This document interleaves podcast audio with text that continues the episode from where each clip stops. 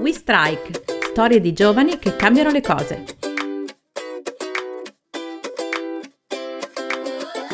In questa puntata speciale la storia di Itas Mutua.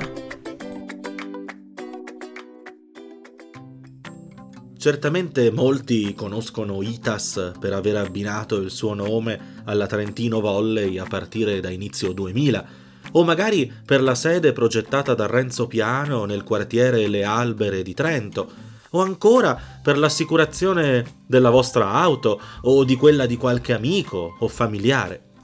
Ma lo sapete che ITAS è stata fondata nel 1821 ed è la compagnia assicuratrice mutua più antica d'Italia? Lo sapete che il suo nome attuale risale al secondo dopoguerra? Che fino al 1960 si occupava solo di risarcimenti danni alle abitazioni e ai mobili in caso di incendi, che la sua sede fino alla prima guerra mondiale era a Innsbruck. Queste sono solo alcune delle chicche della storia bicentenaria di Itas e di come non sia rimasta impermeabile ai numerosi eventi, anche tragici, che si sono susseguiti in questi due secoli ma abbia saputo trasformare le disavventure in opportunità. Per conoscere l'origine di Itas bisogna risalire fino all'epoca immediatamente successiva al congresso di Vienna. Allora la regione era parte dell'impero austro-ungarico e l'attività prevalente era l'agricoltura. Ci si dedicava alla coltura dei cereali nelle zone pianeggianti, viticoltura e bachi da seta in collina, allevamento in montagna. Molte famiglie erano impegnate nelle attività rurali e abitavano nei paesi in costruzioni piccole, costruite con pietre e materiale di fortuna, e i tetti erano per lo più in paglia o in scandole. Vi state chiedendo cosa sono le scandole? Sono delle assi in larice, abete o cedro usate allora, prima dei coppi e delle tegole poi, per coprire le abitazioni. Erano coperture a forte rischio di incendio. E gli incendi allora erano all'ordine del giorno. I corpi dei vigili del fuoco ancora non esistevano e le fiamme che divampavano in un'abitazione facevano presto a mettere in ginocchio un'intera comunità. Nasce proprio in quel periodo da parte dei governatori locali la volontà di creare degli appositi istituti di assicurazione privati contro gli incendi, diretti e gestiti dagli stati provinciali.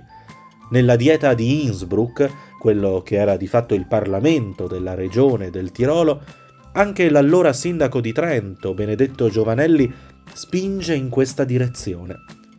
Le parole arrivano all'orecchio dell'imperatore Francesco I d'Austria e il 5 settembre 1821 proprio Francesco I firma il rescritto imperiale che permette la nascita del Tirolische Vorarlbergische Feuerversicherungsanstalt, l'istituto contro gli incendi del Tirolo e Vorarlberg, con sede a Innsbruck. L'istanza di costituzione di un'assicurazione contro gli incendi nel Tirolo, nella veste di una società straordinaria di diritto privato, della quale gli stati provinciali, in base agli statuti provvisoriamente approvati e da produrre, assumerebbero la direzione e la gestione, non solo mi vede favorevole, ma è un'iniziativa che anche da parte delle autorità principesche del Tirolo merita tutto l'appoggio possibile. Esprimo dunque ai miei fedeli stati provinciali del Tirolo la mia riconoscenza e il mio plauso per l'impegno dimostrato nel dar seguito alle mie benefiche esortazioni.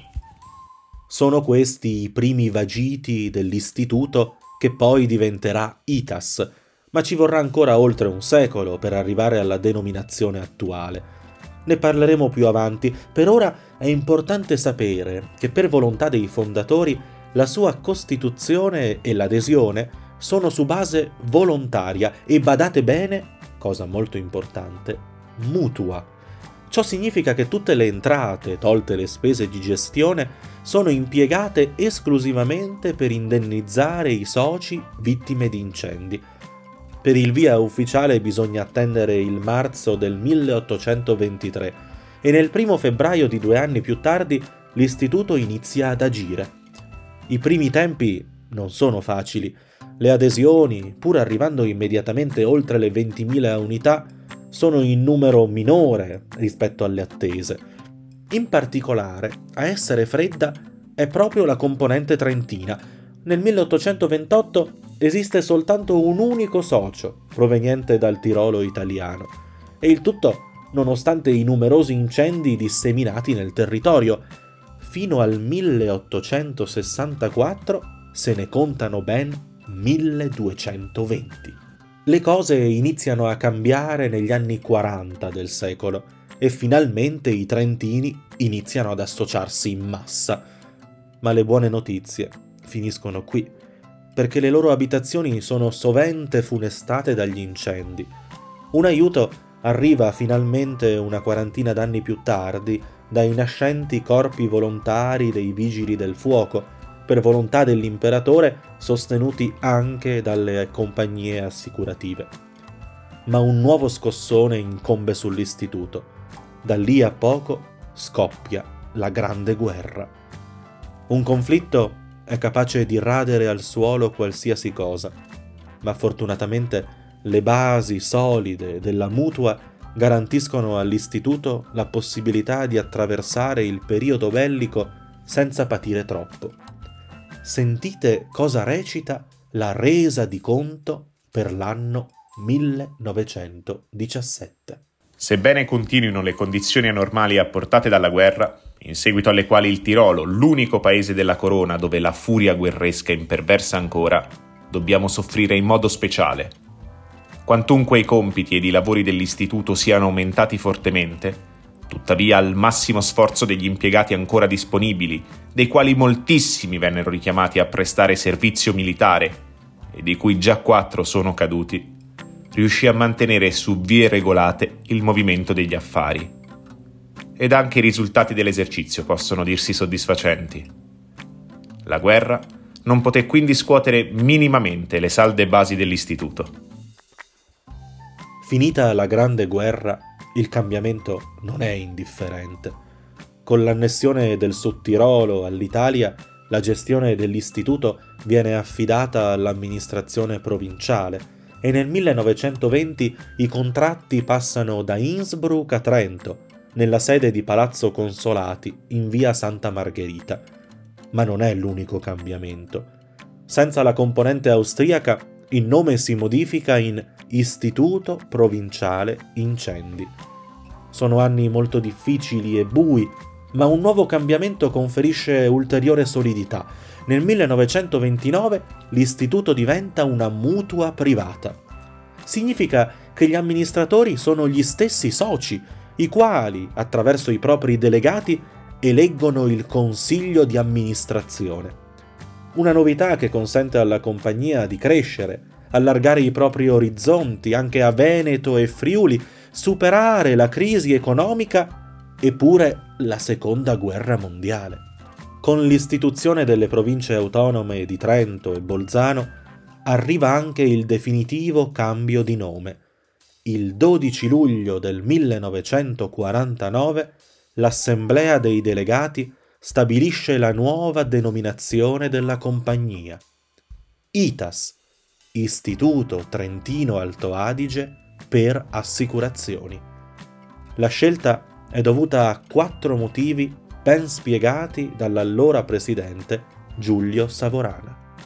Il primo è storico, cioè la volontà di conservare il nome che lo distingue dalle altre compagnie. Il secondo è politico. Non si parla più di una realtà provinciale ma di una regionale.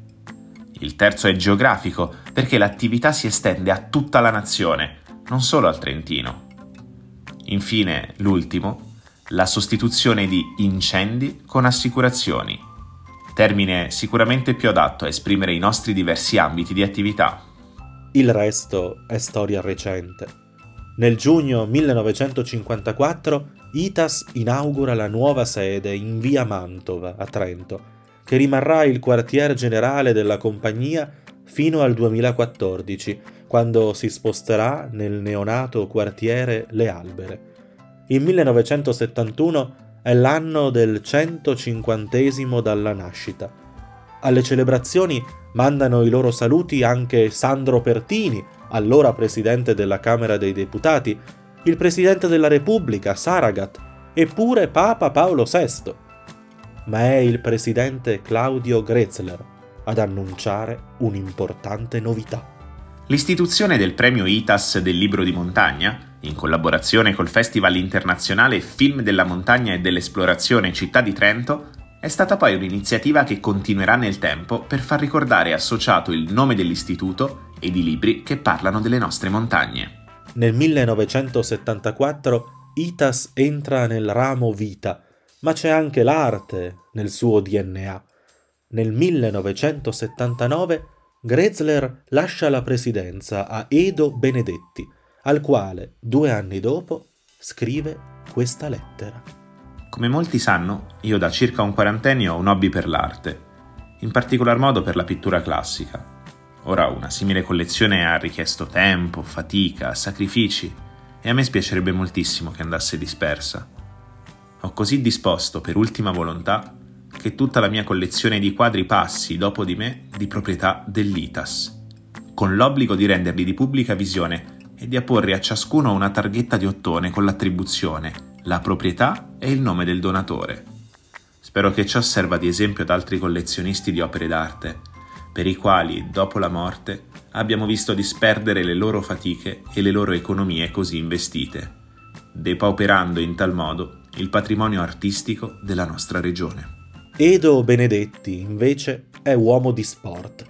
Presidente della federazione pallavolistica e di quella d'atletica, per sua volontà nel 1996 ITAS abbina il suo nome alla pallavolo, sponsorizzando la squadra di mezzo lombardo. Nel 1996 il trasferimento a Trento e nel 2000 l'acquisto dei diritti per partecipare alla Serie A1 e l'inizio di una cavalcata vincente, fatta di trofei nazionali e internazionali e numerosissimi campioni. Una passione, quella di Benedetti per il volley, nata negli anni della guerra. Fu per colpa degli americani. Era il 1945. Io ho fatto per due anni la guerra di liberazione e quando c'era un momento di tranquillità non avevamo, ovviamente, una rete, ma tiravamo un filo e giocavamo a pallavolo ogni tanto anche a baseball. Poi, con la fine della guerra, ho fatto un po' di tutto, dal giocatore all'allenatore, all'arbitro, al presidente della FIPAV regionale, che era unica per Trento e Bolzano a suo tempo. Sono stato l'unico a essere contemporaneamente presidente della FIPAV e della FIDAL. Quello però era tutta un'altra cosa. Era un gioco, non un vero sport. Ma custodisco ancora tanti bei ricordi di gioventù. Oggi Itas prosegue il suo viaggio, mantenendo intatti i suoi valori immutati nel tempo.